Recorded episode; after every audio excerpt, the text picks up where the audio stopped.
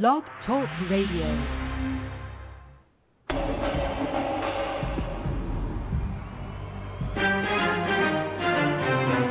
This is our common ground, alternative activist empowerment talk radio, speaking truth to power and ourselves.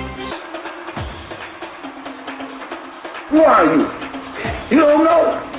Don't tell me Negro, that's nothing. What were you before the white man named you a Negro? And where were you? And what did you have? What was yours? What language did you speak then?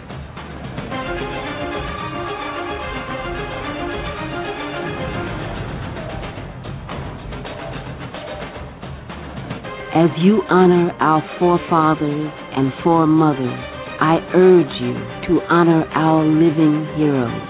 When you honor the names of Nat Turner, Harriet Tubman, and Malcolm X, I urge you to honor the names of Geronimo ji-Jaga, Sundiata Acoli, Mutulu Shakur, and Mumia Abu Jamal.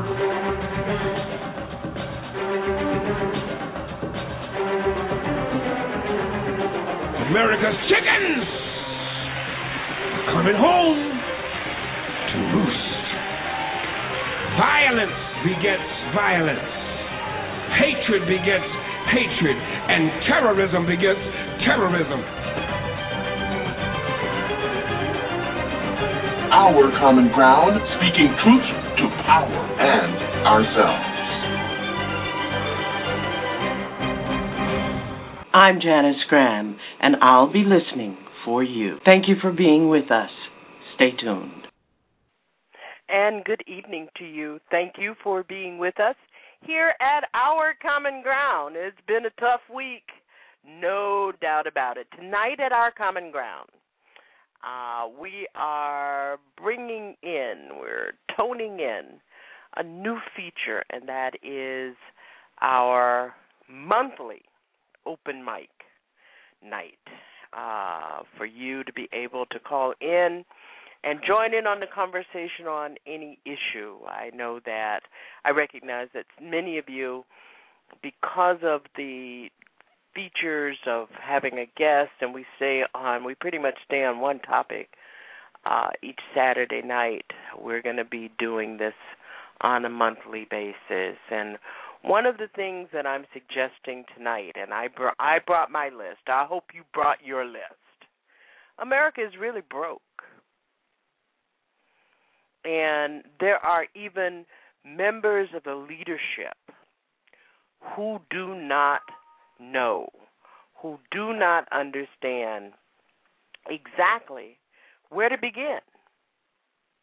And I think that it is people who have kept their eye on the ball. People who are paying attention, and generally those are people who listen to talk radio, who listen to uh, regular news programming and commentary, who listen to ordinary people try to I, to identify and look at the issues before this nation. Um, so I think that it's really important for us because this is our common ground. It's not Janice Graham's common ground. And by the way, for those of you who are new, I am Janice Graham, and I'll be listening for you uh, here tonight at our common ground. Uh, our welcome banner is out. We're here. Our number is 347 838 9852, and you can feel free to bring your agenda. But here's my agenda. I've been wondering a lot this week about what the Romney factor is. I mean, uh, we can't argue the idea that this Mitt Romney, and I live in the Commonwealth of Massachusetts, and I was spared most of the time that he was here in Massachusetts as the governor, which which most people across the country don't understand. He became governor, he ran for governor of Massachusetts at a time when there really weren't any preeminent candidates. And it was a stop off point because he was headed for a candidacy for the Senate and he needed the visibility. The other point that I want to make about when Mitt Romney ran for governor of Massachusetts, there was a lot of talk, and I'm not hearing mainstream media talk about it at all. There was an awful lot of talk about whether or not he really was a resident of Massachusetts. I mean, a man with his kind of money, you can pretty much own a house in every state if you had. I mean, this man has lots of money. But there was discussion about whether or not he had moved into his Beverly, Massachusetts home because he had decided that he was going to run for governor. And whether or not he had any real authentic residency in the Commonwealth of Massachusetts by virtue, not even by virtue of his CEO position at Bain Capital. So the other is whether or not the Democrats are going to be able to beat back the lying. I mean, the bold-faced lies. These people. This man is is misquoting uh, our president, misquoting representatives of our government, misquoting the facts, bald faced lies day after day after day.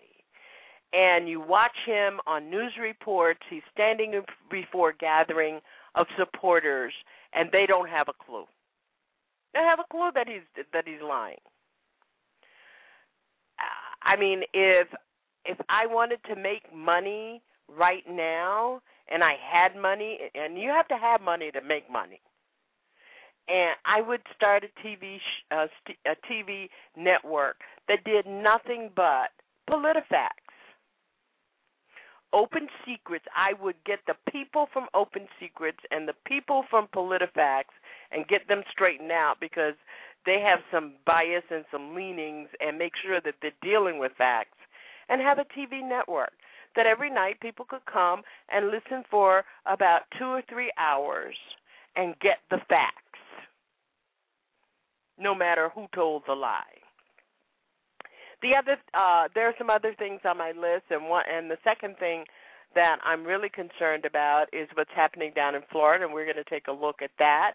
We need to talk about poverty and how we get that on the agenda with the attacks by the uh, the GOP and the Tea parties and the Koch brothers and Citizens United and the chambers of commerce and every other po- member populate member organization in the culture of greed they're they're attacking social security they're attacking medicare they're attacking medicaid they're attacking poor people and disenfranchised people to make sure that they can maintain their positioning in this country as the upper class. This is where the class war falls. You have to have an underclass in order to be the upper class. So that's on my list. But real big right now is the voter suppression I want to look at some issues relative to I'm suggesting to you that we might want to talk about military police state and the whole idea of Citizens United. Thank you so very much for being with us, and you are welcome to bring your own uh, agenda uh, to our common ground tonight. And um, there, we, we've got a couple of things that we're going to try to cover, and uh, each month where we're doing this open mic, where we won't have a guest, you will be the guest. Our number is three four seven eight three eight nine eight five two, and feel free to call us and talk about whatever is on your mind, whatever is on your priority. But what I'm asking you to do is to make sure you present it in a way that people can understand it, that people have the basics, because this is our common ground, and what we're doing is empowering each other. The number again is 347 838 9852. And for those of you who are listening and you would like to join those who are in our chat room who, during the course of this broadcast, continue to have discussions about what we're talking about on the air and what you're listening to, you can come to blogtalkradio.com backslash OCG and come into our chat room. You can come as a guest or you can register yourself and make sure you get here every week. We're going to be right here at 10 p.m. every week. Now, you know people are late. People always come late. You know we work on the CPT. But sometimes you miss a lot of stuff if you're not here right as we we come in because I try to provide at the beginning of the broadcast uh, a lot of good information. So we're here at 10 p.m. No matter what's happening with the weather or what's happening with trying to finish off that movie or finish off dinner, we are right here. Um, I had some very um, kind of sad news uh, in regard to black media.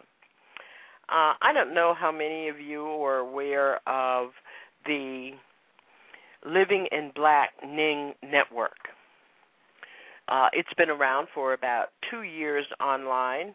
Some very fine programming, great information. I often go there to see if they to do some do some research to see because people post some really good information on living in black. I got a um, email from Kaida Awadu, who was a, the founder of Living in Black and uh, the executive producer of the online site. And he wrote that unfortunately our efforts to raise the money to keep this ship afloat have come to the point that we have to pull the plug. The Living in Black Ning Network has been a wonderful place to collect our thoughts and share them with the family. I advise everyone to go through the blog posts and commentaries and save them to your hard drive in the next two weeks he advises us that he will not be renewing the membership fee and thus Living in Black will cease to exist by the end of June. He also expresses that he's very sorry that uh, this vision didn't come to fru- to its fruition, but it couldn't survive the economic downturn. For those of you who did not support LIB over the past two years, I will be able to keep in who did support. I will be able to keep in contact with you through the email address used. Now that that that is one of the things that might be on my list tonight.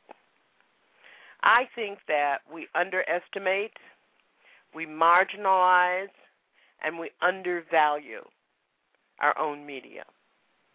And then when ABC, NBC, XM Radio, Sirius Radio, whoever radio is not providing you with the information that you need, you decry racism. You decry being disenfranchised by the media. But simply that's because uh, people like Our Common Ground, The Alpha Show, India Declare, uh, I Declare Media, um, Into the Lion's Den, Global Village Voices, Black Talk Radio Network, Kermit Ely, uh, Raceman, or whoever. We don't value it. We think somehow it's inferior. And I defy anyone to tell me or try to make the case that either TruthWorks or our common ground is not relevant, is not helpful, is not empowering. And, you know, if you want to take that position, our number is 347 838 9852. Call me. I, I'm not to, um, I will hear you out but the fact of the matter is that Living in Black had 8,000 subscribers. U.S. Talk Network had 20 some thousand subscribers. Now let's take a look at that for a minute. That's about 28,000, mostly black people, who supported both of those net- networks. The cost of the operation of both of those networks, not big. Certainly not the kind of budget that you would find in mainstream media. If every subscriber donated a dollar once a month, Living in Black and U.S. Talk Network would still be operating. Oh, but you, you know, you you, you want you want your celebrities. I was having a, a, a long talk with uh, one of our guests who will be with us on June 23rd, Reverend uh, Matthew Johnson, um, and um, I, I'm really excited to have him on on June 23rd join us. I uh, he is um, a, a very very clear and prominent articulator of real problems and real solutions around the issue of the black church. He's going to be with us on the 23rd. I heard him and I was uh, talk about the damage that uh, this whole prosperity gospel movement in the black church has done and what it means and what are some of the intricacies and complexities around it. And uh, I'm, I'm just so pleased he's going to be with us for the whole, full two hours, and I think that you will simply um, be enlightened and very excited and inspired about what he has to say. So, um, but I was talking to him about why black people don't support independent black media. And one of the things that he proposed as uh, uh, as a response to that question was the idea that black people need a place to hide, and what they do is they hide in celebrity.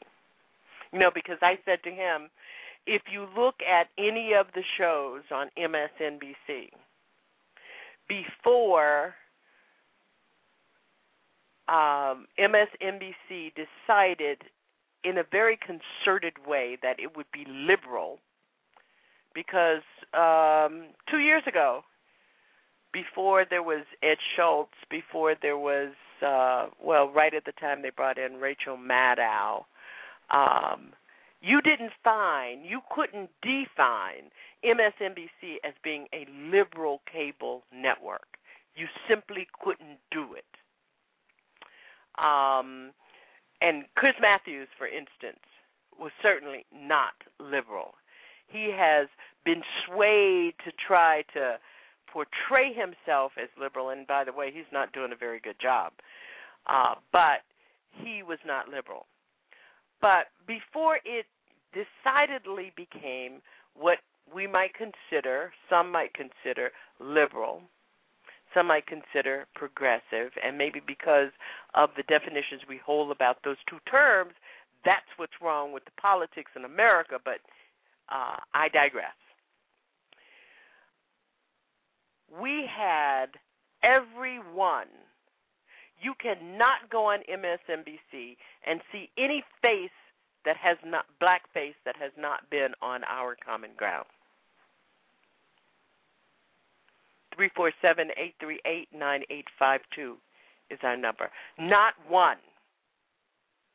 And it may have been uh, when we were on terrestrial radio, but most of those people have been with us at U.S. Talk Network, uh, and as we migrated to Blog Talk Radio. Who am I talking about? James Peterson. Melissa Harris Perry when she was Melissa Harris Lacewell, uh, Anthea Butler. So few of those people have not been here. Goldie Taylor, since we've been on Blog Talk Radio, Goldie has been with us. And then for those of you who who pride yourself on a black consciousness and you say that you don't want to hear other people speak the language of liberation for black people, this is a network that has always, I mean, there wasn't a month at one time at Our Common Ground that Dr. Na'im Akbar, Dr. Amos Wilson, Ron Daniels, Dr. Molefi Asante, um, not one month, Oscar Brown Jr., Dick Gregory, Michael Eric Dyson when he first started becoming an author.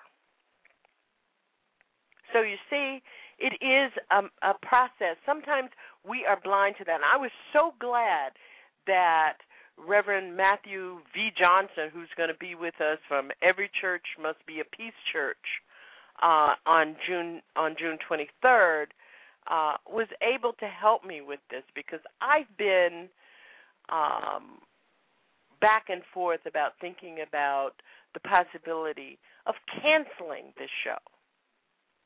Because talk radio is about you call me, you share information with me, I share information with you, and I share the voices that help us both build our information base.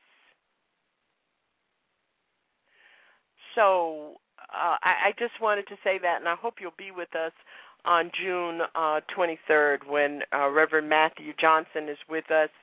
Uh, next week, uh, we are going to have a very special show uh, with um, a relatively new author, but she is also an activist. Suzanne Brooks is going to be with us, and we're going to be talking about her book, The Constructive Exer- Extermination of Women of Color consequences of perpetual socio-economic marginalization. And I'm asking the question. I am asking the question. Is there a cultural marginalization of black independent media? I mean, we've got to, you know, we've got to think about how this whole notion of self hate and self depreciation comes in forms other than what we say to ourselves and what we say to our children. And I'm so glad to have you with us tonight. Uh, if you want to join us in our ch- chat room, it's blogtalkradio.com OCG. And if you'd like to join us by listening by um, by making the call. The number is three four seven eight three eight nine eight five two. So there you have it. My list is the Romney factor, the kill list, poverty, voter suppression, military police state, and Citizens United. And before we get started and start taking your calls, and we're going to have a very special guest uh, who is also a big fan of our common ground and one of our supporters, but I am also one of her supporters. Uh, we're going to be talking with Darcy Delaproser right out of Ireland. How about that? Darcy is going to be, she's an activist, and she is raising hell in America in a way that some of us won't take the time to raise hell. She is located in Carlow, Ireland, and we're going to be talking about all the various activist campaigns and causes she has gotten behind. She was recently in the States, um, and you might know her in our chat room as Delaproser, or you might know her as Irish Green Eyes. The other thing is, has anybody heard from Sarah? Where is Sarah? We're going to get started and take your calls at 347 838 9852. I do have some news items that we're going to cover. One of them is um, how the black churches are fighting to keep pastors on cable. Uh, we're going to be talking about that. We're going to be talking about the arrest of Creflo Dollar, Mr. Dollar Bill himself, King Dollar Bill himself. Uh, the Paltrow uh, tweet that caught my eye. I don't know if it caught your eye. Uh, Eddie Griffin, and um, he has been a guest here at Our Common Ground. He wrote a very moving blog uh, and posted it on Facebook this week, and I, I want to get to that if I can. Um, and of course, we're going to talk about um, we're going to talk about voter suppression and what's going on in Florida. I like to talk about Black history because I think Black history informs us, and it also helps us to see ourselves in history helps us to see ourselves in a different light. And I'm going to be talking about a woman by the name of Miss Recy Taylor. Uh, Fight for Justice, first started by Rosa Parks, and it's a compelling story uh, about a woman who is now 90 years old, who still stands tall and still waits for justice. You're listening to Our Common Ground. I'm Janice Graham. And we're going to get started here with um, our first profile. Thank you for being with us. On Friday, June 8th, the Lawyers Committee under law, led by Barbara Arnwine, its director, filed charges of voter rights violations against the state of Florida. They were joined by the ACLU of Florida. Barbara Arnwine was our guest at our Common Ground last year, and we asked her about the agenda for Black America. This is what she had to say of the issues before us right now, in your opinion? Well, I would say the two. I mean, there's you know the big three just jumps up at you. You know the um, obviously the unemployment situation is hard. Um, the you know incredible uh, displacement of African Americans out of the labor force, especially African American men, is the most significant we've ever seen in our history. We have never had such a low labor uh, workforce participation rate in our entire history of being in this country. Um, this is, you know, extremely distressing. The other, um, you know, also I'm extremely concerned about, you know, the African American youth unemployment, you know, at being recognized as being at least, you know, 39%, but by most uh, sophisticated economists, estimated to be around 54%. Because, uh, as we know, if you're young and you come into the labor market and you have no opportunity to work within the first three years of your, uh, of, you know, of your availability, that your chances of getting permanent employment become extremely dis, uh, diminished, and you, it's hard for you to catch up for your actual, you know, working labor value in subsequent years to come. So it's it's a very distressing, you know, situation. Uh, the second, and and I should add about jobs was so bad is that so little is being done about it. Uh, mm-hmm, that mm-hmm. no, neither party has, you know, a number one jobs bill that they're supporting, uh, that they are, you know, pushing, promoting. That the administration uh, has no jobs bill. That it is uh, promoting uh, and saying that it you know stands behind. Uh, that that is the tragedy, and that people are running for office and they're talking about quote the need for jobs, but nobody's talking about a job bills or any pragmatic way by which jobs are going to be generated and created. The time for talking is over. There's a great proposal that uh, you know uh, Congressman Clyburn and the Congressional Black Caucus and uh, has been pushing for years around jobs that really makes a lot of sense. There's a wonderful proposal that um, has come out of you know the National Urban League that Marc Morial has been pushing for years on you know creating jobs, and there's a fantastic proposal that uh, Congresswoman Jan Schakowsky just introduced on Friday that would create 2.2 million jobs uh, and would be paid for by new taxes on the you know rich and on you know corporations. So there's a lot of you know good ideas out there. The problem is is that no one and no party has embraced them and said this is our number one priority. The uh, second uh, problem is clearly the the assault on voting rights. uh, you know, our people are largely unaware, and uh, and frankly, this is an assault that is directed at African Americans, uh, and it's directed at Latino voters, and it's directed at uh, youth voters. I mean, those are the targets, and basically. These are, you know, Republican-led uh, state legislatures, and I say Republican-led because, for the most part, that's who's been uh, coming up with these really horrid laws. And what they do is they basically make it extremely hard for people to register to vote and for people to actually vote.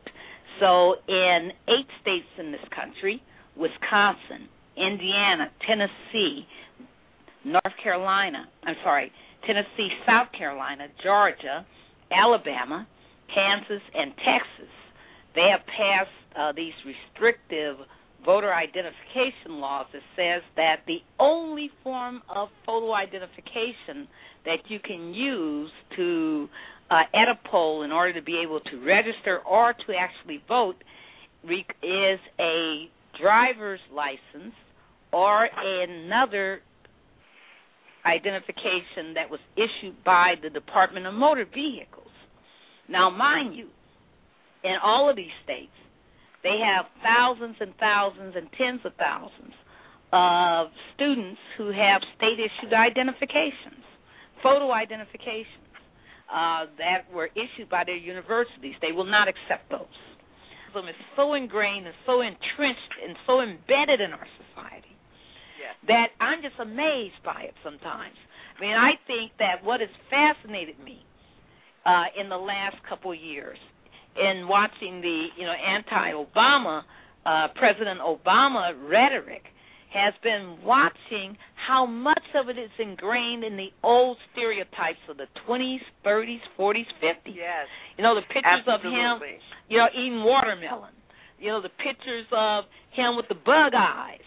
My God, I mean that's 30 stuff, right? Yeah, uh, yeah. You know, pictures of you know this, uh, you know, the big Sambo mouth. Uh, you know, the, the pictures that Yeah. make him, in, you know, have look like a Absolutely. Sambo. I mean, it's Absolutely. amazing how ingrained this stuff is. How it it never dies. That it's just right under the surface, just wait, waiting to like a weed, just waiting to you know pop up again. And I, you know, I just think that we have to understand as activists and as people who care that our job is never done. That Yeah, uh, it that is. because it's you know, so embedded, uh, that Mhm. we, in order to embed progress, we have to be constantly vigilant and constantly Yeah. fighting and struggling. Our common ground. Speaking truth to power and ourselves.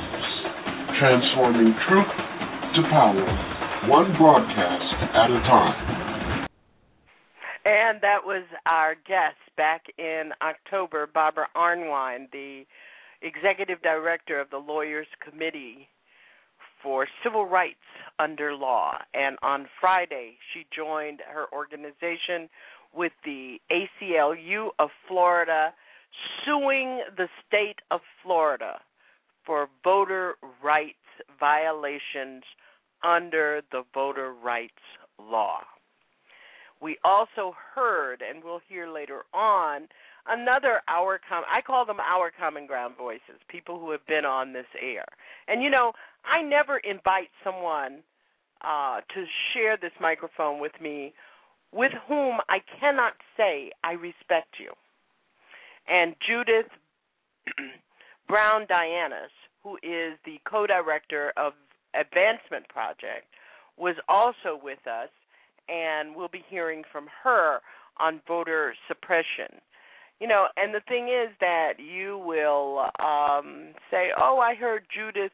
I, I, I, so on Open Mic Friday, on Open Mic Saturdays, we're going to be featuring the voices of the people who have already been here. Because at some point, we we cannot continue to marginalize ourselves. You know, I was just amazed. Um, and our number is three four seven eight three eight nine eight five two with open mic.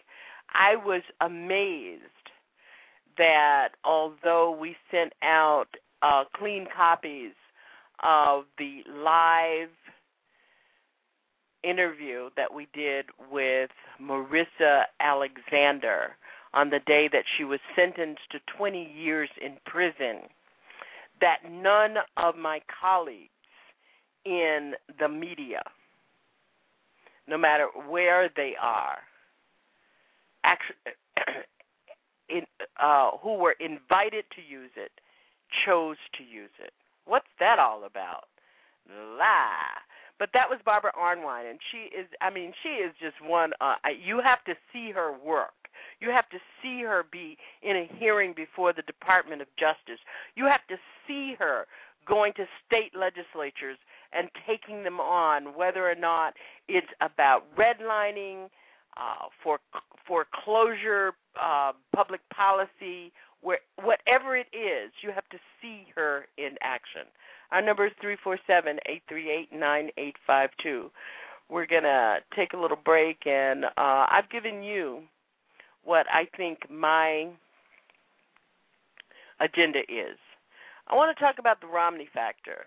Uh, uh, Alpha in our chat room is indicating that he wants to talk about where's the jobs bill, um, and and he's and he's indicating that nobody's talking about the jobs bill. Well, one of the things about the jobs bill, and our number is three four nine eight five two. One of the things that uh, you can um, understand, you have to understand, is that um, one of the slowdowns.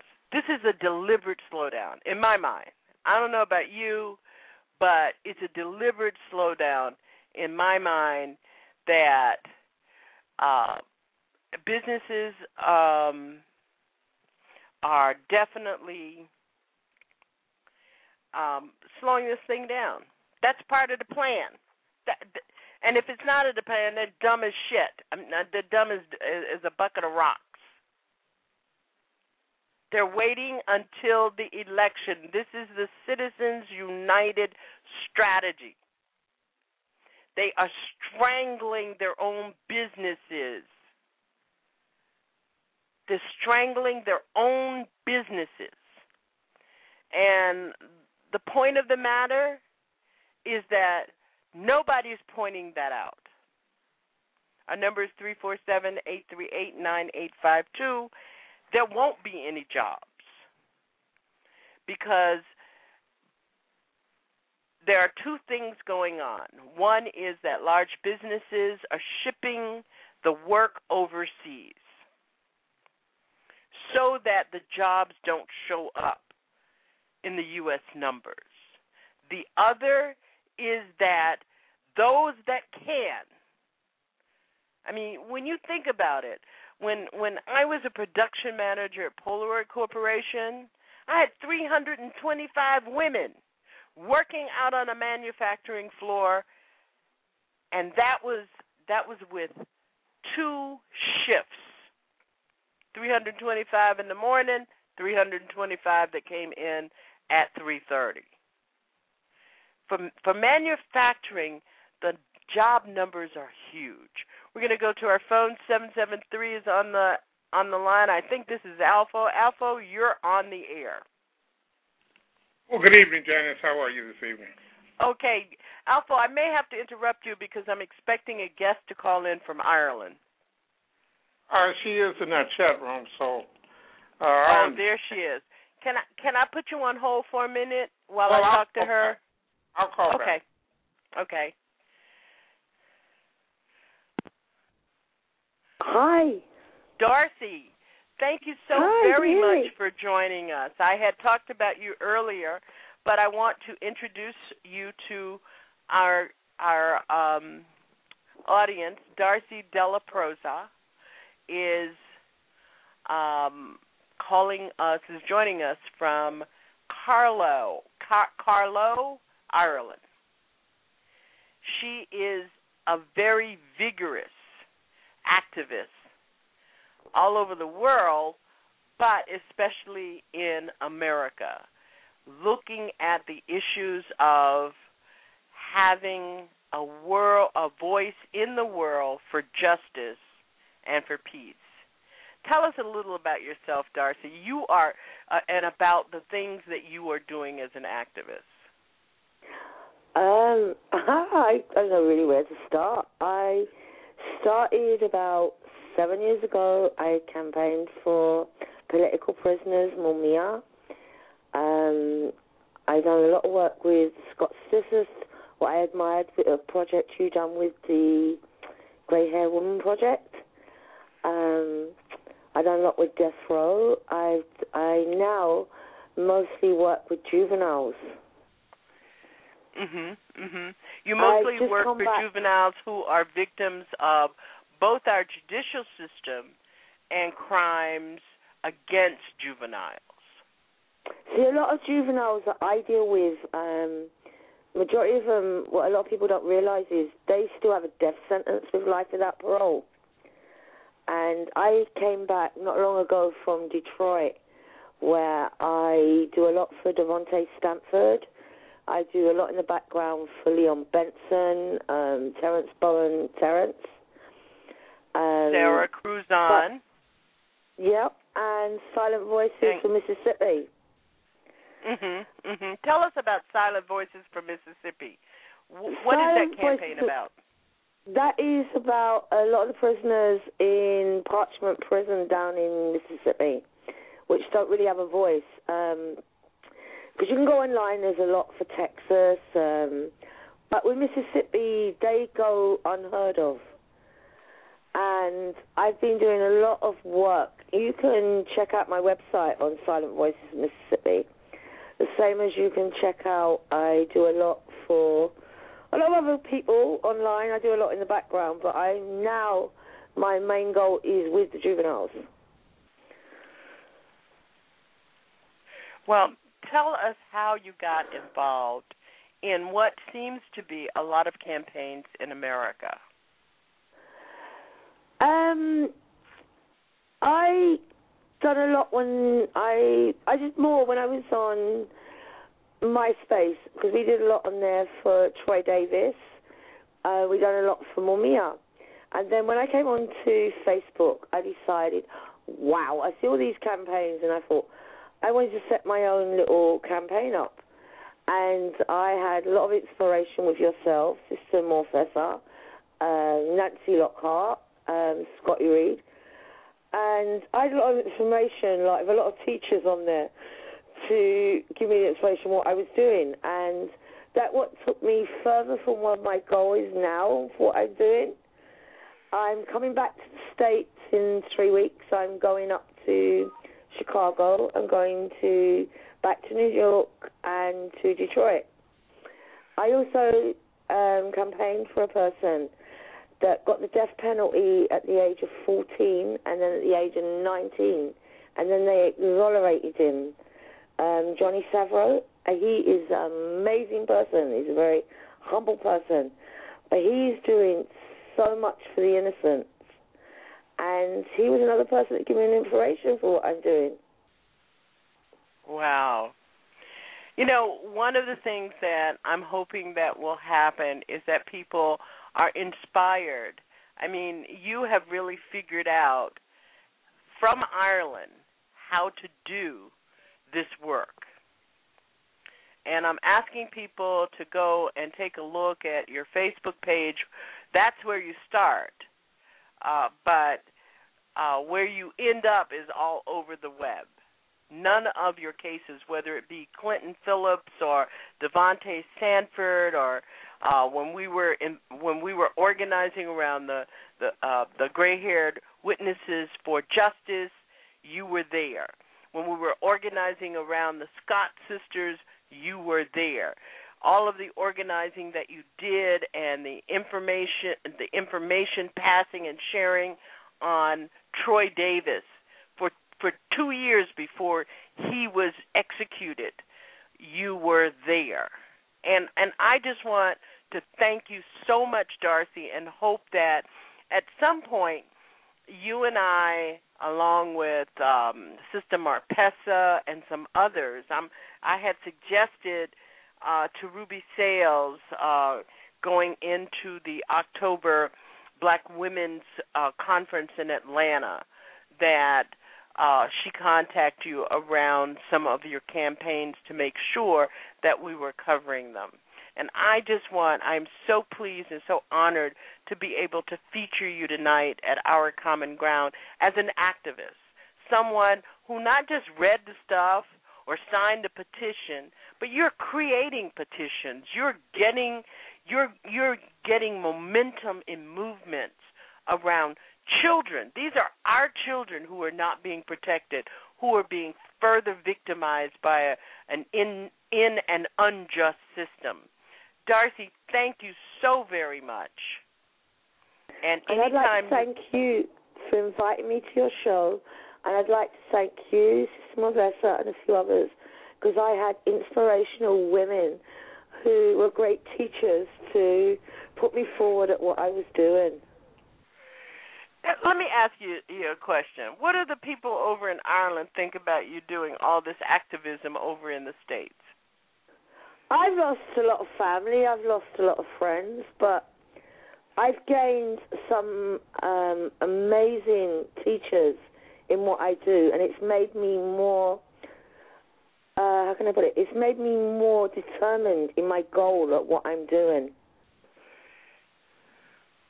That's and that's, I will continue what I'm doing that's just wonderful. And you know that you can call me late at night when things get dark for activists things get dark sometimes as though and people are not moving fa- people who are not moving fast enough. But you've made some really good connections and that's one of the things that every activist has to have as many resources i know that you do work with scotty reed over at black talk network that you're doing work with a number of broadcast outlets and and and it makes a difference in activism and I'm hoping that people will be inspired not only by you but by your story and by the people who you support.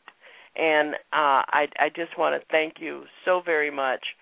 And for those of you who are listening you can go to ourcommonground.ning ourcommonground hyphen talk www.ning.com and you can pick up the links of every one of the campaigns that Darcy is putting her feet to the metal of democracy and justice on. And I just want to say to you, Darcy, no justice, no peace. Thank you, and thank you for having me on your show. I feel very thank honored. You. Thank you, and Janice. You can, eh, and you can talk with her. She's in our chat room uh, under the moniker of Della Prosa. Thank you so very much, Darcy. And Thank uh, you. anytime you need this microphone, you know we are available. Thank you so much. That was Darcy Delaproser. You can find her at dar- uh, facebook.com backslash Darcy dot Della Prosa, D E L A P R O S E R, an international activist. Uh, joining us from Carlisle, Ireland. And I have no idea in Ireland where Carlisle is, but the fact of the matter is, act, as an activist, Darcy Della Prosa has found a voice and she's using it. We're going to take a break, and when we come back, we're going to be talking with Alpha from Chicago. He wants to talk about the jobs bill. You're listening to Our Common Ground.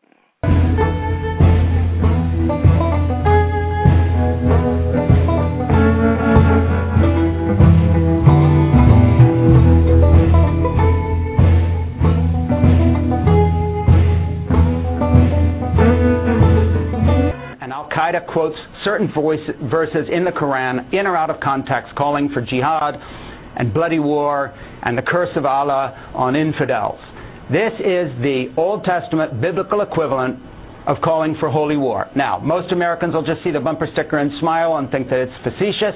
Unfortunately, there are 22 million Americans or so who call themselves super conservative evangelicals. Of this, a small minority uh, might be violent, but the general atmosphere here is really getting heated. And what surprises me is that responsible, if you can put it that way, Republican leadership and the editors of some of these Christian magazines, et cetera, et cetera, do not stand up in holy horror and denounce this. You know, they're always asking, where is the Islamic leadership denouncing terrorism? Why aren't the moderates speaking out? Well, I challenge the folks who I used to work with that I talk about in my book, Patience with God, and I would just say to them, where the hell are you?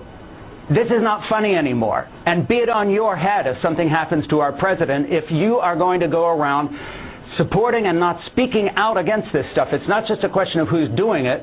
The bigger question is, where are the people speaking out against, against these things? You don't get up and try to do something. God is not going to put it in your lap. Oh. And there's no need of running and no need of saying, honey, I'm not going to get in the mess. Because if you were born in America with a black face, you're born in the mess. Truth, truth, justice, justice,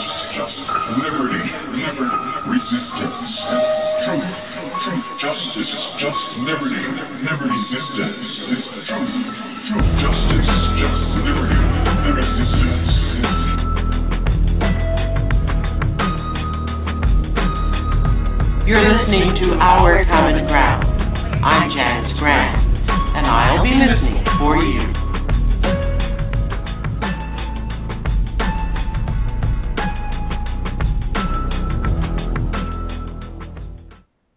We invite you to join us on TruthWorks Network, Monday nights. Global Village Voices with Peter E. Matthews, Mondays, 9 p.m. Eastern Time, where your world just gets better and bigger. Global Village Voices at TruthWorks Network, Mondays, 9 p.m. Peter E. Matthews will be listening for you. Your Monday just got better. Global Village Voices, 9 p.m. We know what to do on your radio. It's TruthWorks Network. Taking up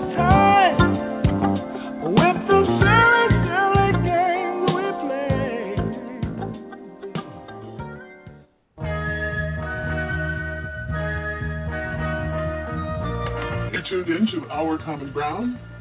Our number, 347 838 9852. 347 838 9852 to get in on the discussion, to join our guests, to talk to Janice. Make the call. This is talk radio that matters. And now, back to Janice on Our Common Ground.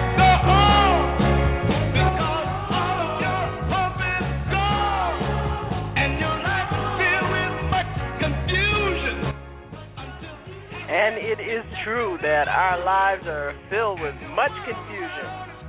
You just heard a clip from uh, our Common Ground voice and author of Crazy for God, Frank Schaeffer. Thank you for being with us here tonight at Our Common Ground. We're waiting for, I mean, I don't know. Um, I don't know um, if you know, but here it is. Now you know. Three four seven eight three eight nine eight five two is how you get in on the conversation. Uh, we were visited by our friend and international activist Darcy Della Proza. We're talking about the Romney factor. We're talking about the kill list. You, you know about the kill list, right? I, I, I you got to know about this kill list. Tuesday mornings, uh, they decide who gets killed. Your president is the moderator of the meeting. and we haven't talked about that very much. Uh, it's very disturbing. It's very disturbing. It's disturbing uh, from the point of view that um, is this the president that I voted for? We're talking about poverty. We're going to go into voter suppression, police, and whether there is a military, a permanent military police state in America. And you can call us Our number is three four seven eight three eight nine eight five two. And if uh, you don't, we're going to move into our segment about voter suppression. I know I had Alpha on the line, and he hasn't called back um, in as yet. So I'm I don't know if I'm supposed to be waiting for him or what are you doing, Alpha? Seven seven three. Where are you? Um, we also want to remind you that our network, TruthWorks Network, has um, some fine programming uh, over there, Monday through Friday. Monday, Global Village Voices with Peter E. Matthews at 9 p.m. And um, on Tuesday nights, it's Power Views, uh, where the truth is rebroadcast uh, over and over until we get it right. Uh, on Wednesdays and Thursdays, it's Into the Lion's Den at 10 p.m. And on Fridays, it is the Alpha Show, just damn political pushback talk radio. Uh, I did mention to you that I wanted to to to go over a history note. Um, Recy Taylor at 90 is standing tall and still waiting for justice. And she her story has been told and gotten through on the internet by way of the Root, Field Negro, and some other African American and pro- progressive bloggers. Um, and you can go to at the dark end of the street dot com to get her story. She was a 24 year old sharecropper, and she sets out along the town's fertile peanut plantation, accompanied for a walk home with two other worshippers from the African American congregation in uh, at the Rock Hill Holiness Church in the Black Belt of Alabama. Moments later, a green Chevrolet rolls by, and their routine journey takes a horrifying turn. Recy Taylor and two other of her sisters Wielding knives and guns, seven white men get out of the car. This is September 3rd, 1944. They get out of the car, according to Taylor and the witnesses from a state investigation of the case. One shoves Taylor in the back seat, the rest squeeze in after her and ride off her panicked friends run to tell the sheriff. After parking a desert in a deserted grove of pecan trees, the men order the young wife and mother out at gunpoint, shouting at her to undress. Six of them rape Taylor that night. Once finished, they drive her back to the road ordering her out of the car again before roaring off into the di- darkness.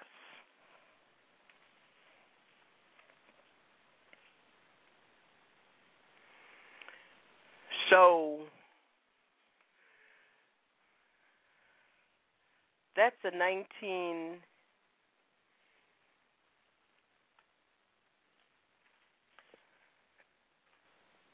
44 story. But days after the brutal attack, Taylor's stories traveled through the word of mouth, catching the attention of a Montgomery NAACP activist named Rosa Parks. A seasoned anti rape crusader who focused on the sexual assaults of black women that were commonplace in the segregated South. Parks would eventually help bring the case international notice, despite the efforts, however, in Jim Crow era Alabama, Taylor's assassins, assailants were never punished. So we fast forward to today. Days after the Roots report on the brutal attack, Taylor's story still travels, this time not only by word of mouth, but also through the internet, through black bloggers, and then through word of mouth, catching the attention of thousands of bloggers and readers throughout the U.S. and around the world. Today, it's not only the Montgomery NAACP activist named Rosa Parks who would eventually help bring this case international notice.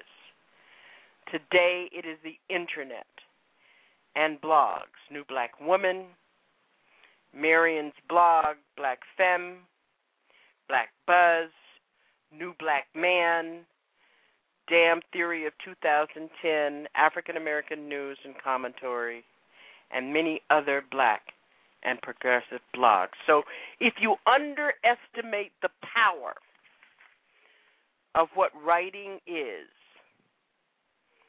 then you have to read the story of what has happened with Recy Taylor.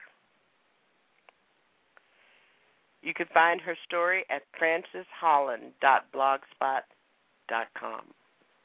I think we have to know this kind of history to understand the resources and the power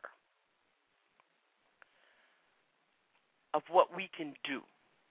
Tonight, I'm really focusing on activism because it is not enough for us to just get together and talk. And that was the power of community radio.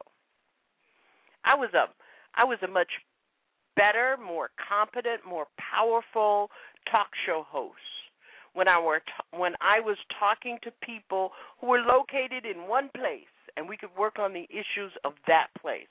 Now, because I'm on Blog Talk Radio and I'm talking to people in Ireland and South Africa, and for those of our international listeners, welcome, welcome, welcome.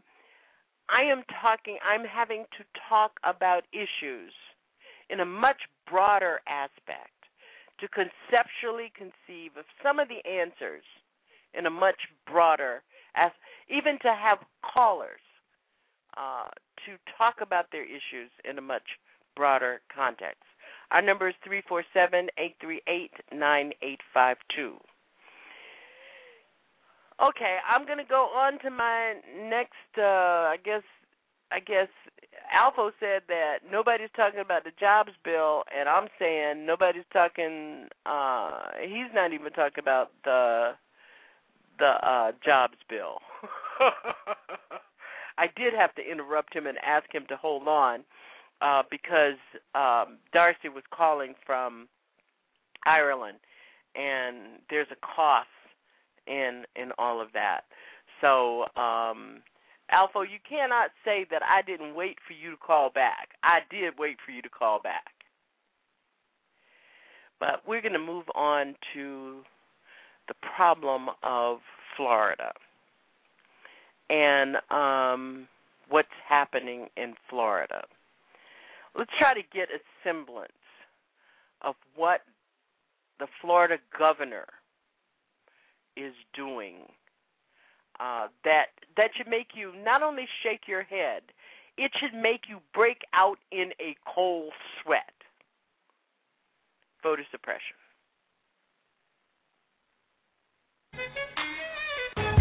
The,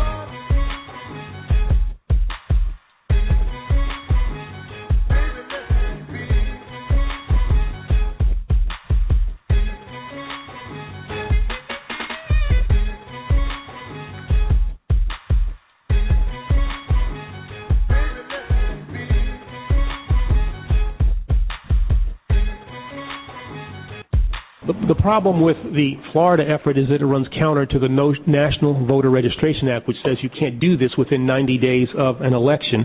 Uh, you can successfully do that which Florida is trying to do, as has been done and has been approved by the Justice Department in North Carolina and Georgia. They did it the uh, the right way.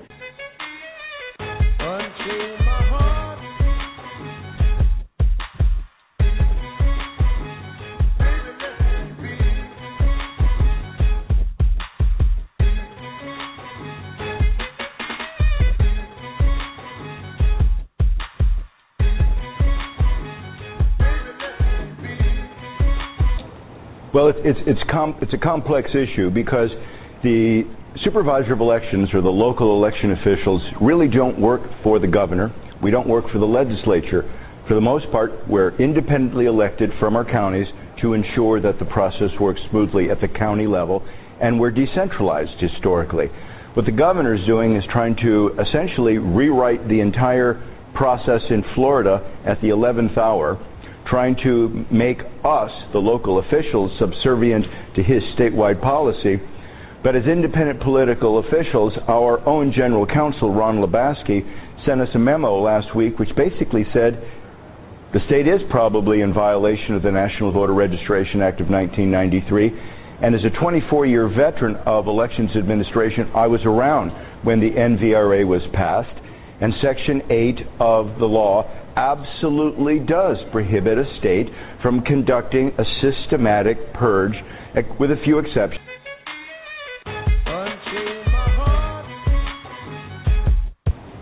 Well, uh, unfortunately, I think this voter purge is really being done for political reasons, not for pragmatic reasons, i.e., it's not because that they that anyone at the state has decided there's lots of numbers of, of non-citizens who are registered to vote.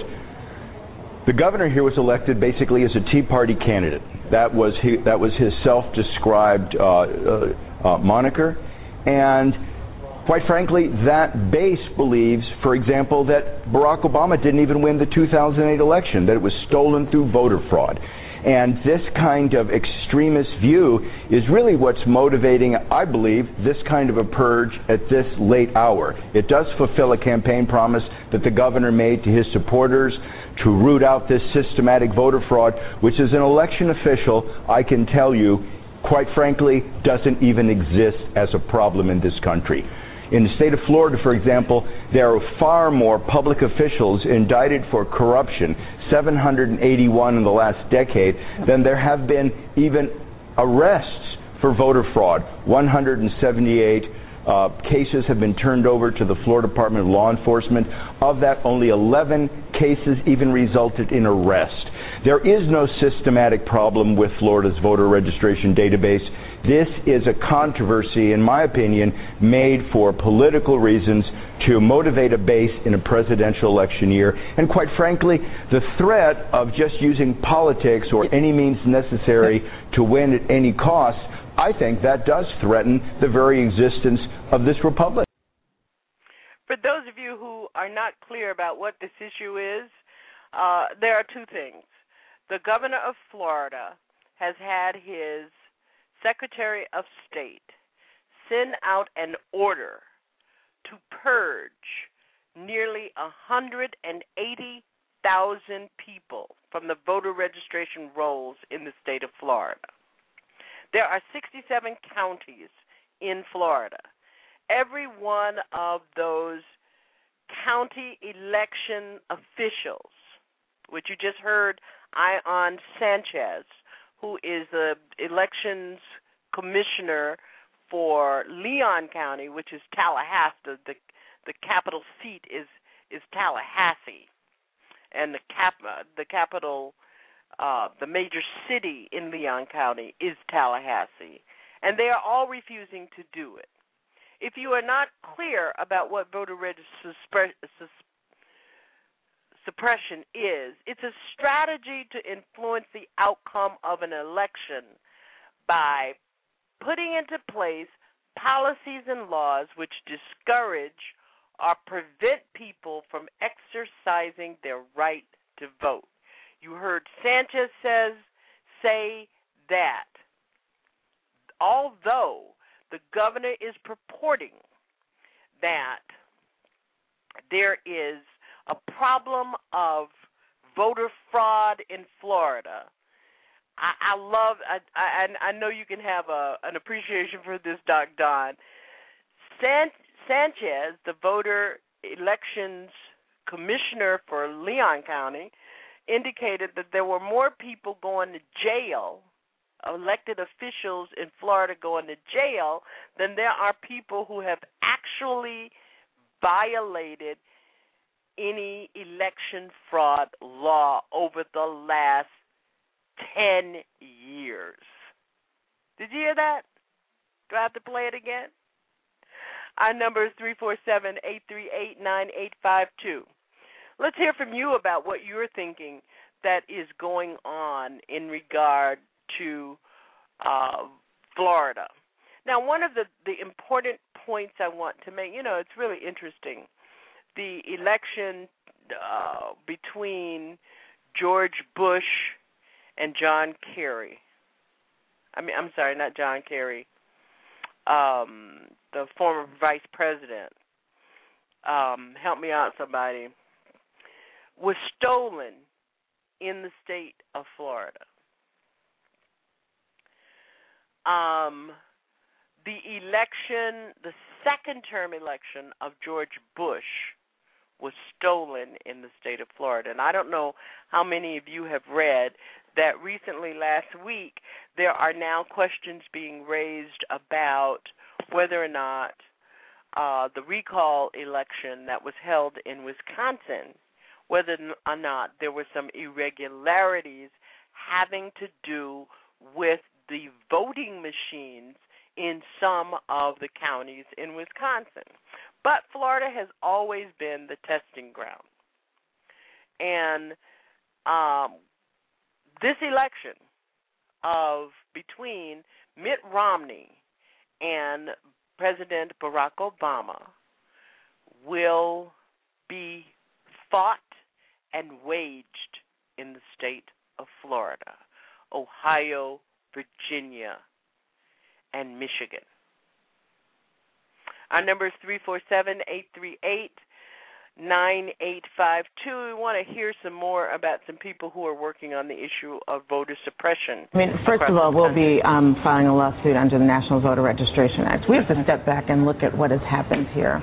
Florida always likes to be on the cutting edge of voter suppression. They're innovators in, in, voter suppression. And so what they've done is they've taken a, a, page out of the playbook of the Republican voter suppression model, right? Which mm. is, a, it's not just voter ID that we saw that passed in nine states over the past past two years, right. but it's also these purges. And that's how you win elections. And why yeah. people should care is because 2000, it was 537 votes that that election came down to. Yep. Here we're talking about 180,000 potential voters who could be purged, mostly Latino, but we also need to know that it impacts the elderly, it impacts college students. So, you know, so this is a broad play that they're going for. And, you know, we're going to fight it and DOJ is stepping in. So it's great that we're, we're, you know, really anteing up and the governor's decided to be recalcitrant. Yeah, right. This is, so I read an article that I'm not sure I agree with, but it says he's standing in the schoolhouse door, yeah. right? This idea of right. massive resistance. Right. And in a purple state, with 29 electoral college votes, right? I mean, it's one thing to do this in a state that's likely to be Democrat or Republican, but I mean, Florida might decide the election. And you know that when you look at the statistics of the names on the on that yep. in this purge, it's 58% Hispanic, I believe, 14% African American. Right. So it's mm-hmm. quite blatant, and it's very troubling. It's very disturbing. Local local election officials are saying, "Hold on, we are not getting in this partisan mess, mm-hmm. and we're not going to be sued because they know they know that we'll come for them too." Yeah, right. There's only two words to say: state rights. This is what this is about. He is trying to assert the state right to do whatever they want to do, and you can read this back, Bull Connor, all the rest of them. Yeah. We're doing the same old thing again. We're disenfranchising people. Yeah. We should be having a discussion about how to expand our democracy and get everybody to the polls. And instead, we're forced to have this discussion and right. fight these battles around voter suppression. It, it's it's amazing to me right. how in the 21st century right. we're still having this fight around the age-old tactic. If you can't win the election, you just exclude people from voting in the first place. And, and if you win because you have better ideas and a better ground game and more voters choose you, fine, right? But if you win because you have purged actual citizens from the change polls, the laws, and then you know change the rules of the game, and all for partisan gain instead. And it's really about undermining democracy. That's what they're trying to do to cut off participation, so that the people who showed up in 2008 undermine democracy. Undermine their democracy and a little bit of democracy that you get. You're listening to Our Common Ground. You can join us in this discussion at 347 838 9852. What are your thoughts about what's going on in Florida and what the solutions are? I know that um, we have to begin. This is where we have to be. We have to begin to understand that whoever is in the White House pulls the strings of whoever is in under the Capitol dome in the states. Now that hasn't proven to be true uh, with President Barack Obama, the first African American president, because white supremacy reigns and the bold faced way in which racism is playing out uh, with this administration also reigns. Our number is three four seven eight three eight nine eight five two. I'm wondering if people in the chat room, people are listening. Have you all gone to gone to sleep? I mean, yeah, I could talk about uh Erykah Dubai. Um, not Erykah Dubai. Erykah Badu. uh, that must have meant something, Michelle, if I'm calling her Dubai. Uh, Erykah Badu. I could talk about uh, what's happening with Creflo uh, Dollar, but it, it's really not at the top of my list. Um, I mean, when I communicated with you about this program, I, I really didn't put it at the top of my list. But if you want to talk, if, if those are things on your mind tonight at three four seven eight three eight nine eight five two, the mic is yours. Uh, we can also talk about what's happening with Creflo Dollar. For those of you who have not heard, Creflo Dollar, the famous, uh, infamous um, prosperity gospel um, movement leader out of uh, Georgia, was arrested on Thursday for assault on his 15 year old daughter. What was going on? Uh, what was going on was that she wanted to go to a party. He thought her grades did not warrant her going to the party. She became upset and started crying, removed herself from the room where he was. He went into the room. She was crying, and he asked her what was wrong with her. I mean, we're talking about a 15 year old daughter, uh, a 15 year old girl, and there's always something wrong with the 15 year old girl. But he ended up,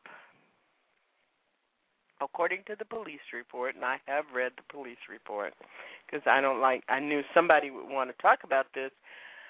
Uh, according to the police report, he slapped her,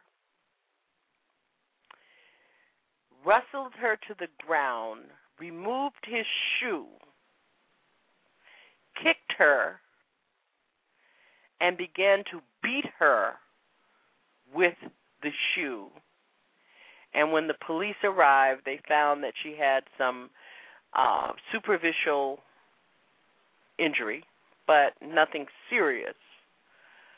But uh, by the test, the testimony or the witness report by her older sister and by her mother, Creflo Dollar was arrested and charged with simple battery and cruelty to children after this fight. The altercation, as I said, was over whether she could attend the party, and he was released on Thursday from Fayette County Jail on $5,000 bond. And he released a statement, which, as he always does, and you know, some of you will know that I talk about him quite often, it begs the issue. He indicated that as a father, and this is a quote, as a father, I love my children and I always have their best interest at heart at all times, and I would never use my hand to ever cause bodily harm to my children. And if I had one of those screeching sound effects, I would have a screeching sound effect right at, the, at that point. Um, he goes on to say, quote, the facts in this case will be handled privately to further protect my children. Another screeching sound. Somebody make the screeching sound sound effect. My family thanks you for your prayers and continued support. That is a statement from Creflo Dollar, and you and I both know that this child will never be protected. And according to the police report, this is the second incident of an assault on this child by her father. If you want to talk about it, 347 838 9852. And maybe you want to talk about uh, the the mother, um, who the family, who cheered their friend on at his high school graduation. The policy was that there would be no cheering and no uh, applaud until all graduates had been had received their diplomas. And while one student was um, getting his diploma, people in the audience applauded and did the screeching and all that craziness that people do at graduations. And the school is now refusing to award him his high school diploma, and he won't be able to enter college in September without it. See, at the beginning of this broadcast, and because you all working on CP time, I said America is broken. America is broken, and we have the responsibility to bring some fixes. Our number is 347 838 9852. So that might be another news story that you want to ponder. Two news stories Creflo uh, Dollar arrested for assault on his daughter. And one of the things, you know, don't let me go off on a tangent tonight. On open mic, I really want to leave this mic open to you, but I think some of you have just simply gone to sleep. Three four seven eight three eight nine eight five two. We're still open. We have no calls. That's one of the things I miss about terrestrial radio. I never had a broadcast where I could take all the calls. Yeah, I'm complaining. Three four seven eight three eight nine eight five two. Um, I, I do have guests sometimes even who say, "Wow, I expected to get more calls uh, than I got." Um, but you know, I'm not breaking out in a cold sweat. I'm Janice Graham, and you're listening to Our Common Ground.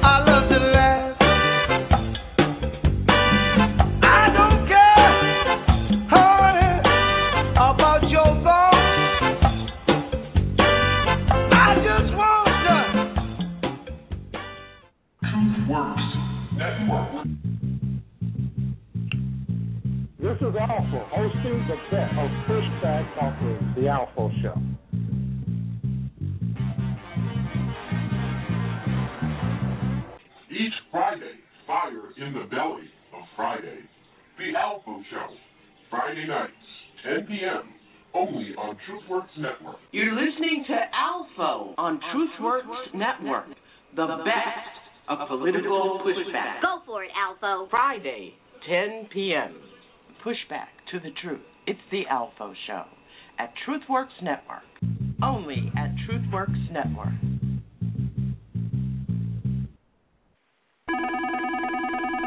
Hey, India, it's Janice.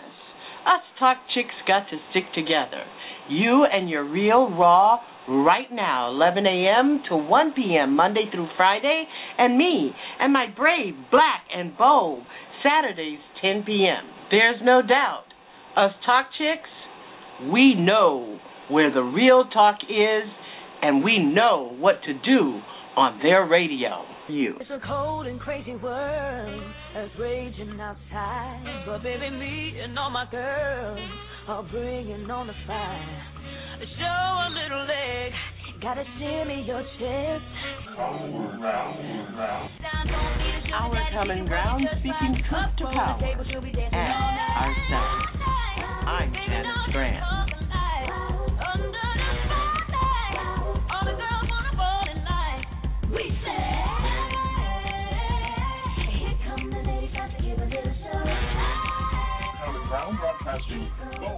Gold, and black.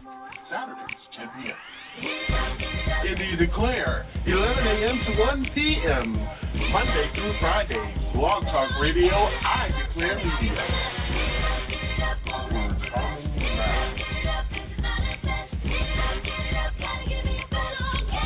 Common Ground. And thank you for being with us here at Our Common Ground. Obviously, we're having some problems. There you are. Oh my goodness. I refreshed the studio board and woo, we've got 404 and 773. 773, it's Alpha on the line. Alpha, you weren't showing up. None of the calls were showing up. Well, I guess not. How are you, Janice? I'm doing look, good. My brother, my brother, my brother. Let me say this, and I don't, I don't presume, I don't. Are they? You know, you played a clip of uh, they were talking about the Florida uh, voter suppression, and all I heard. Uh-huh. That was from the Ma- Melissa Harris uh, Perry show this Right. morning. Right, and they it were was laughing. Judith Judith Browne Dianis, who is has been who was a guest here just a few months ago. Okay, okay. But what I heard basically was, you know, they cracked a joke. It was funny. Yeah, yeah, yeah. Why will they not have the courage to call this exactly what it is? This is pure, unadulterated, like steel cut oatmeal. This is racism at its basic, basic element. This is pure and unadulterated. Well, you know, Alpha, uh, we still have a, a problem in this country. People do not want to po- talk about race, and I'm hoping that all of the people who are listening to us tonight will move forward from that position because you can talk race with courage and with hope. You know, And you're absolutely right. I, I think that the supervisor uh-huh. of elections from Leon County, but he laid it out. He said they're lying, they're scheming, and they're deceiving. But but Janice, Janice, I you know I understand people who have reservations about speaking about race. That's because they have so demonized and vilified things like affirmative action, things like the race card. There is no race card. The deck is race, and it has been race for the longest. It fell racism, the race card, and affirmative action fell right behind liberalism and other things that they sought to destroy as a honest comeback. See, these are the truths. And these liars and these schemers, they initially, this is what they destroy first. They destroy your ability to effectively call them out and complain about.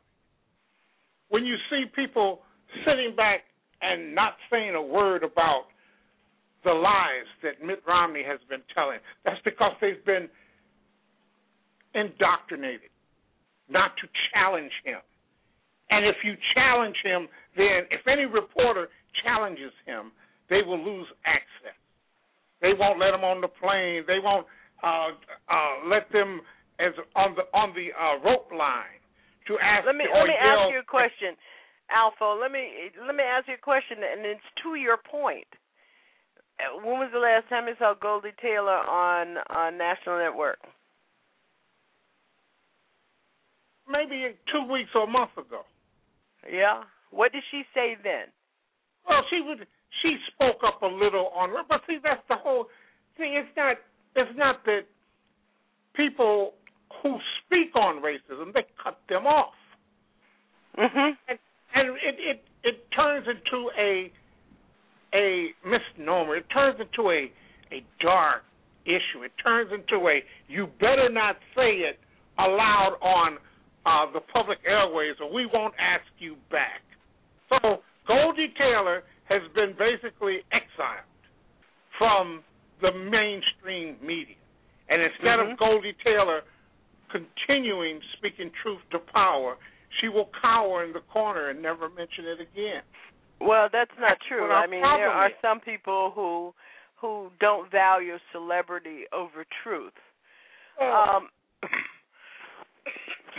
I mean, one of the things that we have to do is we have to challenge the people that we do hear.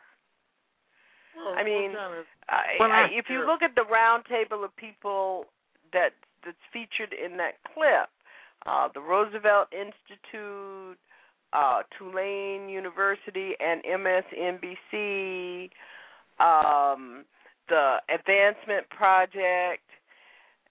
I mean, these. But my point is that we have to be activists and empower their voices by saying, Judith Browne Dianis said this, and it clearly makes the point about how racism works. We have to we have to be the one saying the last sentence. Not just us in independent media, but regular people. Well, we have to go we have to go on Melissa Harris Perry's blog and say the show clearly defined that race is the issue. That racist folks, I mean, I mean, you had a commissioner, uh, elect, uh, elections commissioner from Leon County who essentially said Rick Scott is a Tea Party governor and he is serving the people who elected him and the promises that he made when he campaigned for governor. Well- so we we have to say to the people who we elected, why can't you say that you are a, a, a liberal socialist, and that's why you purport the the the the, the positions that you do? Because liberal socialist has been vilified to the max. But but, but Tea be- Party has been vilified in our own oh, community. No, no, no, no, they haven't. They have been they have been demonized and vilified by progressives and liberals, and they are. And I got to tell you, progressives and liberals, they're not lying about these people. I was listening, and uh, you had asked me had I had I watched the uh, the final minutes of Bill Maher, and he was speaking about Occupy Wall Street. Oh, he was speaking about the old W. And Occupy has a theme, and they had a theme. Why can't they be? Now, do you believe Occupy would support the Republican side? No. But what Occupy has been, what has been done, they have been warned by the right not to be uh, co-opted by the left, so they backed off. When all Occupy has to do is to get involved. Mm-hmm. And if they get involved and they do the same thing to the Democratic Party that the Tea Party has done to the Republican Party, there will be no yesterday's uh, compromises and you are from uh, we we we will reach across the aisle. They have taken the aisle and the aisle is, is, is has been divided by a sea of uh, fire and and lava. Yeah. Nobody wants to reach across the aisle for anything, and the Republicans have are the ones who have moved further to the right. And either you come over where they are, or it's their way or the highway. hmm Well, one of the reasons that I think that you know there are two things that are going on in this country. One is that uh, progressives and liberals, uh, activists, as well as as commentary uh, uh, uh, commentators as well as news reports. At the beginning, when this wave of racism started, openly in our media, which was about a month after President Barack Obama was elected, nobody wanted to say it. I know that in the black independent media, we were saying it, but nobody wanted to say it. And it has it is almost snowballed to the extent that it is beyond reason. It is absolutely beyond reason, and it is causing our country to be broken morally, our country to be broken in all of its major systems of democracy judiciary, law enforcement. In this, because of this environment, Alpha, I think that we have slowly seen the development of a permanent military state. Alpha, I'm going to ask you to hold on for a minute uh, because I do have somebody else that was holding and I couldn't see the call. But I, I do want to continue this conversation with you because I know that on your show, the Alpha Show, you've been doing a lot of work about trying to challenge people to tell the truth. Just tell the goddamn truth. 404, you're on the air. I respect you. Thank you for holding. Thank you, Ms. Graham. God bless you guys. This is Stuart Clinton, and uh, I've been listening to you and following you. Stuart Clinton, before you make your comments, I do want to tell my audience you are one of the most active uh, supporters of this program, uh, and I want to thank you so very much uh, for the work that you do of getting the word out that we are here. Thank you so much, my brother. Good to have you uh, with us. Are you in our chat room? Um, I'm just on the page. I haven't pressed any buttons to get in the chat, and I'm, I'm always okay. being attacked. My computer's shutting down. They always get me. okay. Well, let's get let's get you in on this conversation.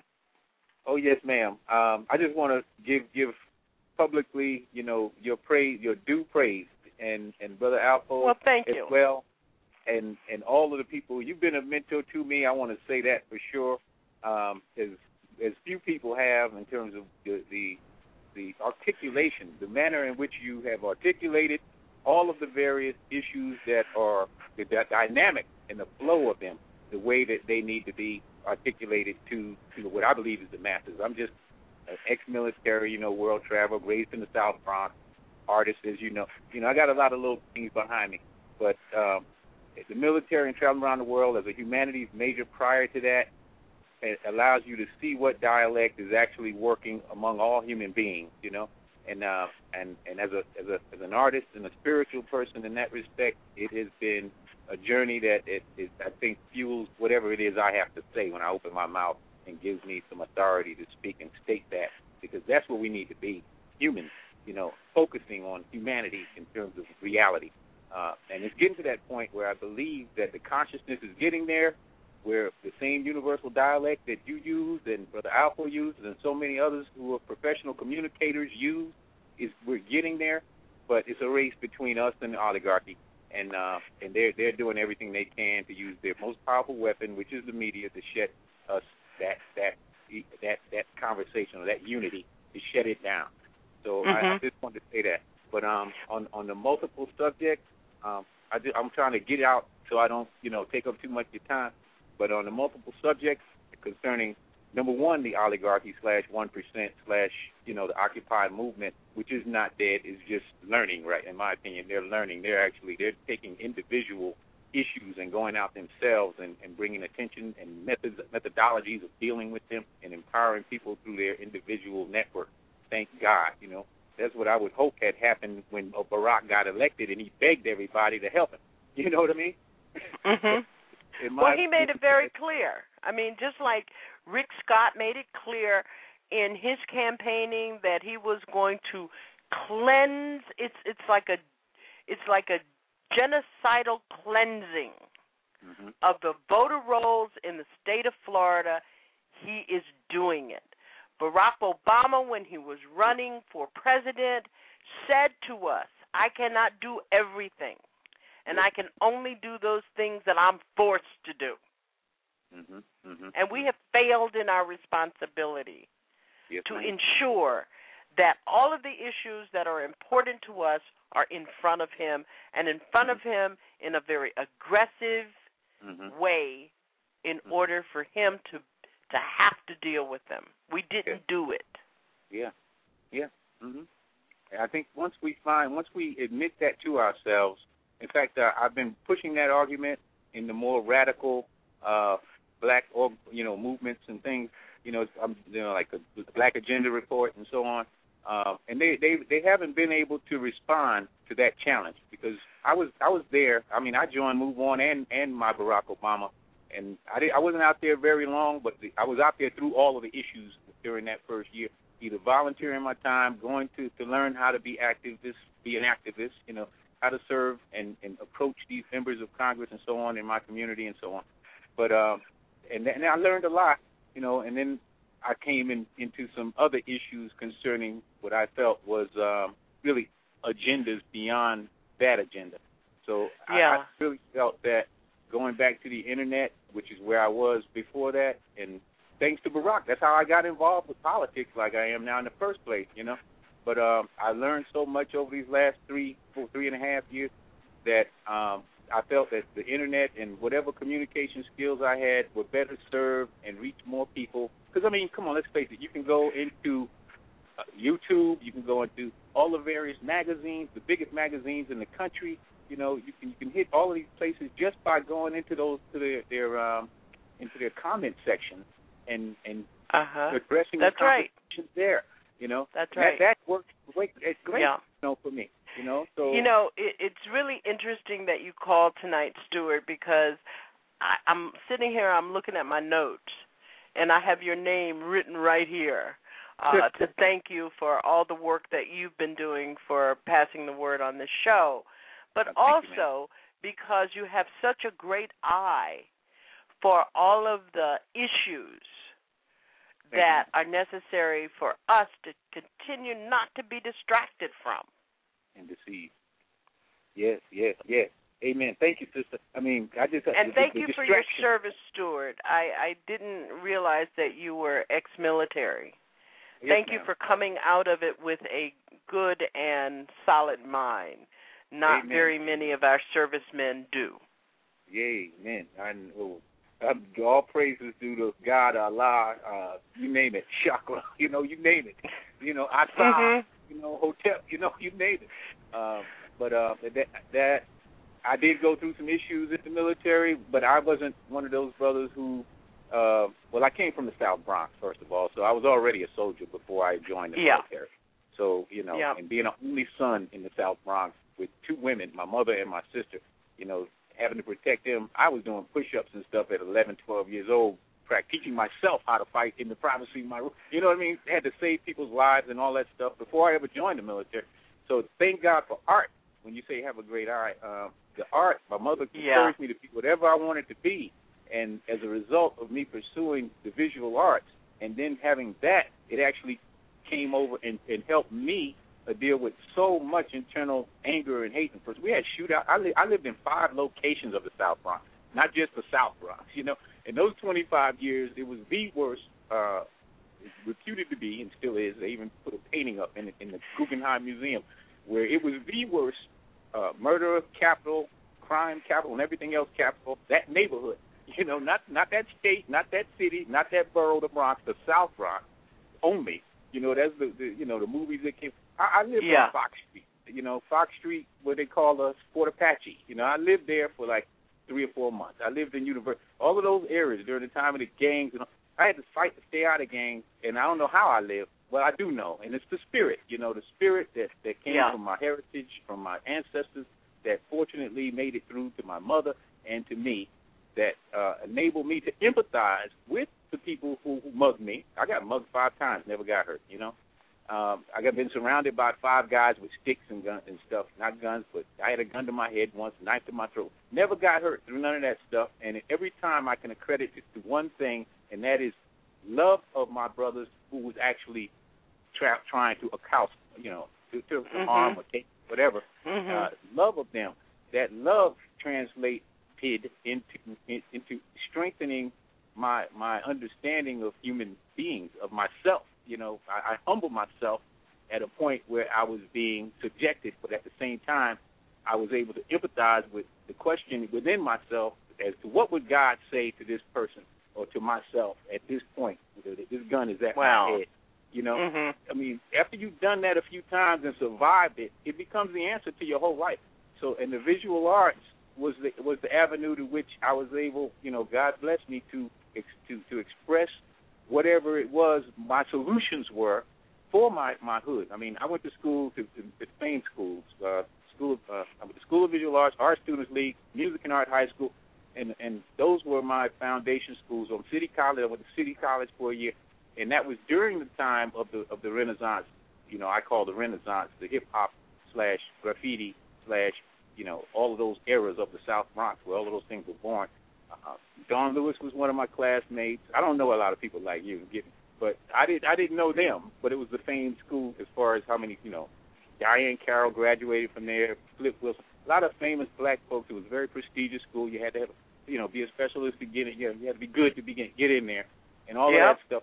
But um, at the same time, and Kurtis Blow, I got to give props. He he was there a year. He was a year ahead of me, and he dropped out during the time I was there. So this was the birth of the hip hop movement. You know, the thing that could have been what Occupy is doing now. You know, so to speak. But once that we got so strong, it got so strong with those positive messages like don't push me because I'm close to the edge. You know, it, it, it, Mhm. it, it was it was prime target for co-optation of of something much uglier by the music industry. You know, and, Yeah. and they they made sure they destroyed that. So uh, it's I don't know. But in any case, back to the issues though. I mean, seriously, these all of the issues are, really. I just want to say this: the result, in my opinion, of one thing, and and it is well, two, three things actually. But the media is number one. Control of the media, number one. But where does that come from? That comes from the oligarchy slash the Wall slash the International Monetary Fund and its history. I hope people get into and learn what this whole usury system. It goes way back really to to 2,000 years ago, all the way back to Samaria, as far as the usury uh, aspects recorded in history of using the same system to oppress and control and defeat and and and despair of one group of people to run it. But that system is obsolete in terms of the technology we have now. There's no Mhm. need to oppress anyone anymore. We, the technology is so beautiful. You know, I mean, it, it, it's like it's not. It, people think it's science but fiction. you, but you know, one of the things you you say all these glowing things about both the technology and Mm-hmm. and why we don't have to be in the place where we are. And Mm-hmm. Michelle in our chat room has said uh, maybe 20 minutes or 30 minutes ago before you came on Mm-hmm. that love is the answer. yeah. And I look at your art and it's beautiful art. Thank you. But the thing is that we live in a parallel universe from the people who are taking over. Yes, ma'am. Yes, ma'am. Yeah. Yeah. They they're in a bubble. think that the Koch brothers, as much money as they give to the arts, they are doing it for a reason, Mm-hmm. not because they believe art is a form that Mm. that lifts us up as a Mm-hmm. nation. Yes, ma'am. Yes, ma'am. I, I can definitely agree with that.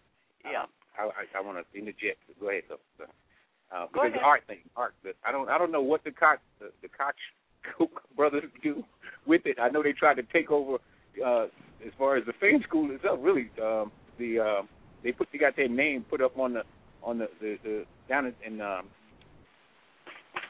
uh, Jesus, uh, me and Team Price. Where did she go to school? Hofstra and um, was it the, the city city center, the main center where the school moved to in in in Manhattan. It it houses the opera and and the dance specialists. It's it's like the highest school in the city.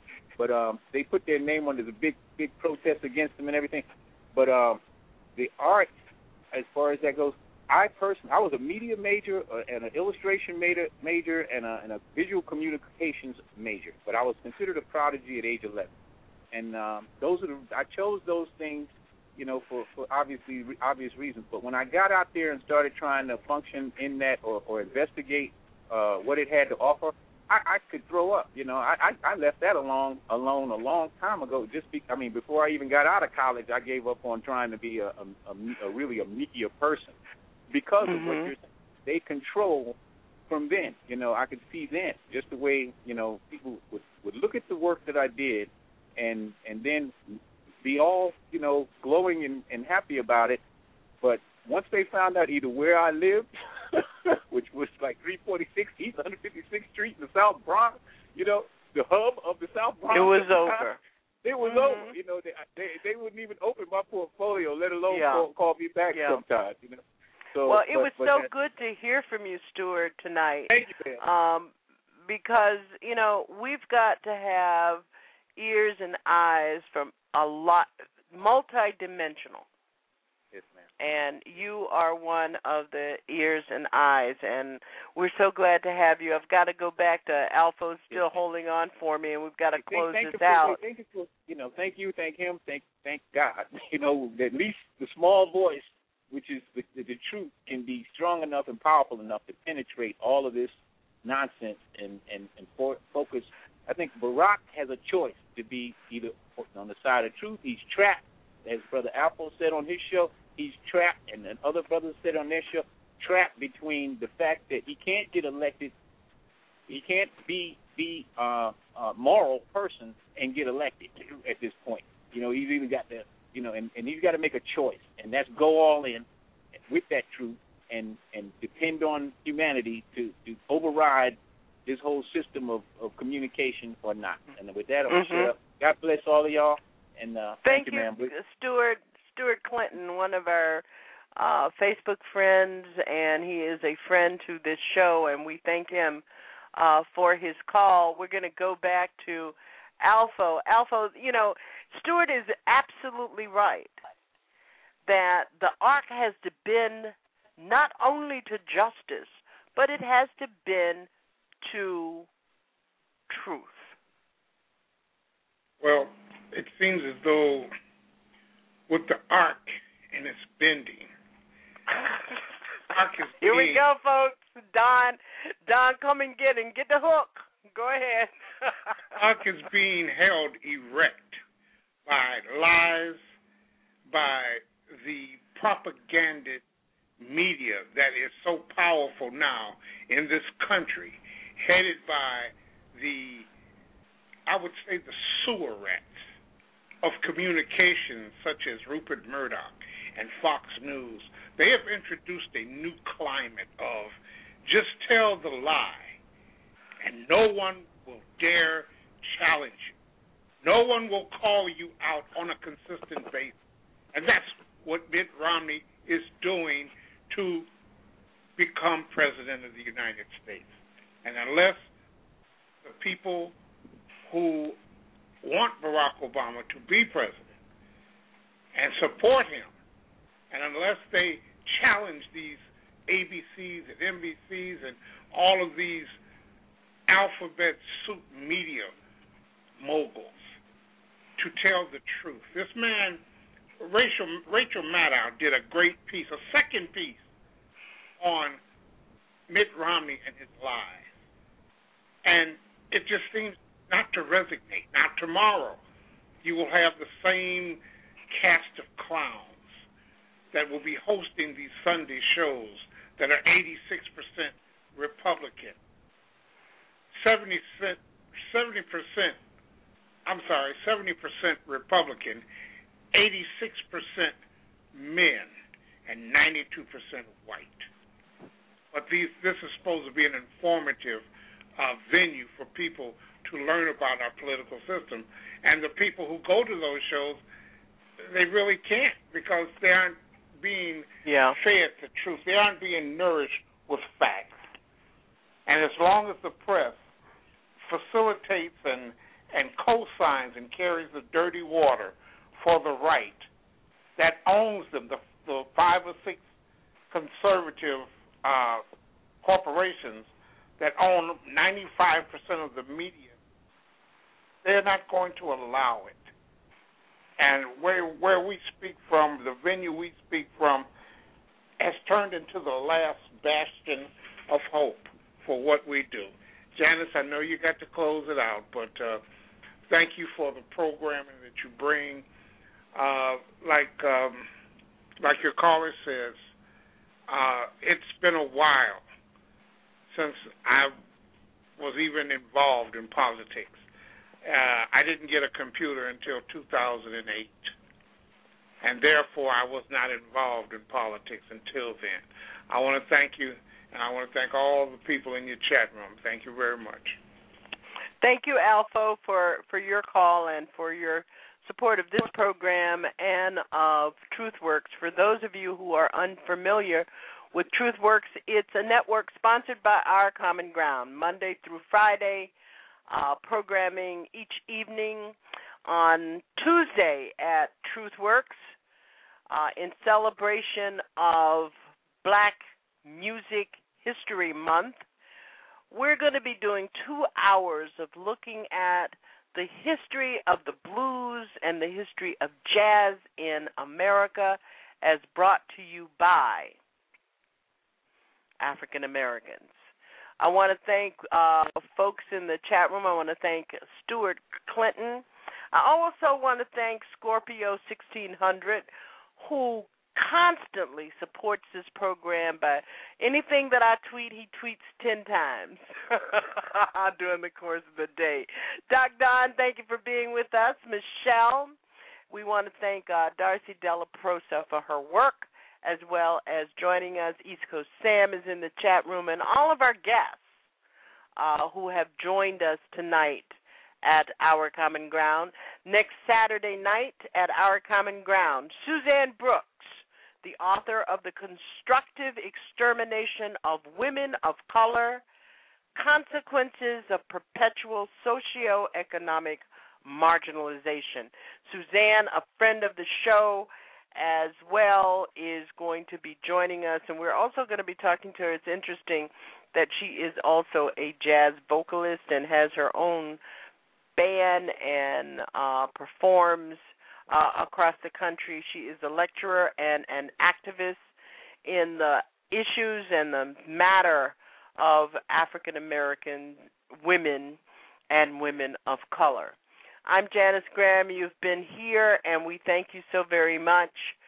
We'll see you next week. The week after, we'll be talking with Reverend Matthew Johnson, Every Church a Peace Church, uh, talking about the destruction of the black church's role in our community by way of this whole thing that they call prosperity gospel, the prosperity gospel movement.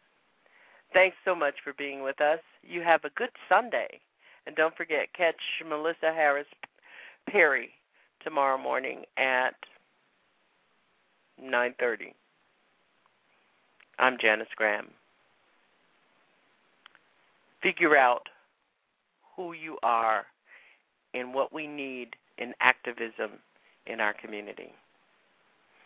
Be well. May the force be with you. You've been tuned to Our Common Ground. I'm Janice Graham. Thank you so much for being with us tonight. And don't forget, here, Our Common Ground each Saturday, 10 p.m., speaking truth to power and ourselves transforming truth to power, one broadcast at a time.